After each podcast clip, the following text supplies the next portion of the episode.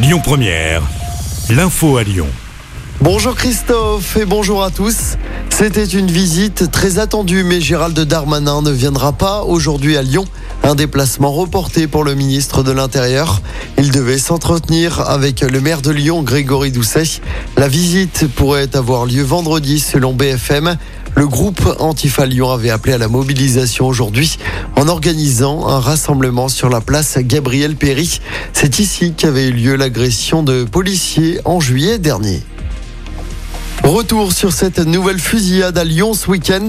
Ça s'est passé hier au petit matin devant le centre de semi-liberté de Gerland. Deux personnes ont pris la fuite sur un scooter. Aucun blessé n'est à déplorer. Une enquête a été ouverte pour comprendre l'origine des coups de feu. Pour rappel, le 31 mars dernier, un détenu qui sortait du centre de semi-liberté avait été grièvement blessé par balle. Dans l'actualité également, cette mobilisation aujourd'hui, les ATSEM, ces agents qui assistent les enseignants, sont appelés à faire la grève. C'est une mobilisation nationale. Ils réclament des hausses de salaire et des recrutements.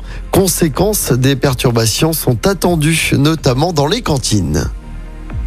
L'actualité de ce lundi, c'est également le coup d'envoi du procès de l'attentat de Nice qui avait fait 86 morts. C'était le 14 juillet 2016. Ça s'était passé sur la promenade des Anglais. Un camion avait foncé dans la foule. Huit personnes sont jugées pour complicité à partir d'aujourd'hui. Le conducteur du camion, un Tunisien radicalisé, avait été abattu par la police. Le procès doit durer trois mois à la cour d'assises spéciale de Paris. On passe au sport en tennis. Caroline Garcia poursuit sa belle aventure à l'US Open. La Lyonnaise s'est qualifiée pour son premier quart de finale dans ce tournoi du Grand Chelem. Elle a battu l'américaine Alison Risk en 2-7, 6-4, 6-1. En quart de finale, demain, elle affrontera Coco Goff, une autre américaine. Et puis en football, Monaco a battu Nice hier soir lors du dernier match de la cinquième journée de Ligue 1.